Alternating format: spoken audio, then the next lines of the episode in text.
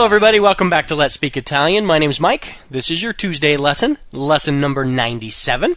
Now, again, this week we are learning how to combine prepositions and indefinite articles to create what are known as articulated prepositions. So, today we will go over the preposition a, which again means to or at, and then we will learn how to say to the or at the. Okay? The first example is a and il together make al. So an example sentence would be Lui è al parco. He is at the park. Lui è al parco. Now because parco is a singular and a masculine noun, it would ordinarily be il parco to say the park. So to say at the park, it's al parco. Okay? The next example is a and lo together make allo. The example is Io sono caduto allo zoo. I fell at the zoo.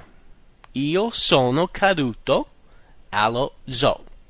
Now, because zoo is one of those special words that uh, starts with a Z, uh, it has lo in front of it. When you say the zoo, you say lo zoo. And so at the zoo is allo zoo. All right? The next one, a plus L apostrophe is al apostrophe, A double L apostrophe. An example would be andiamo all'ufficio.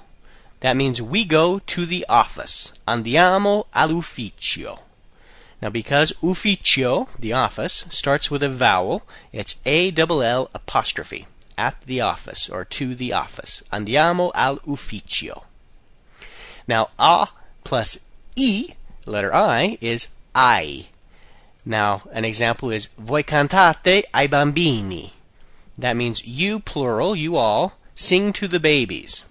Now, because babies are plural and we don't know their gender, so we assume masculine, it would ordinarily be i bambini, the babies. But to the babies is ai bambini. Voi cantate ai bambini. All right? Now, a and gli is agli. For example, il cane è ritornato agli uomini. The dog returned to the men. Now, because the men are plural and they start with a vowel, uomini, we use agli uomini. All right? The next one is a and la is alla. For example, i giovani ragazzi camminano alla scuola. That means the young boys walk to the school.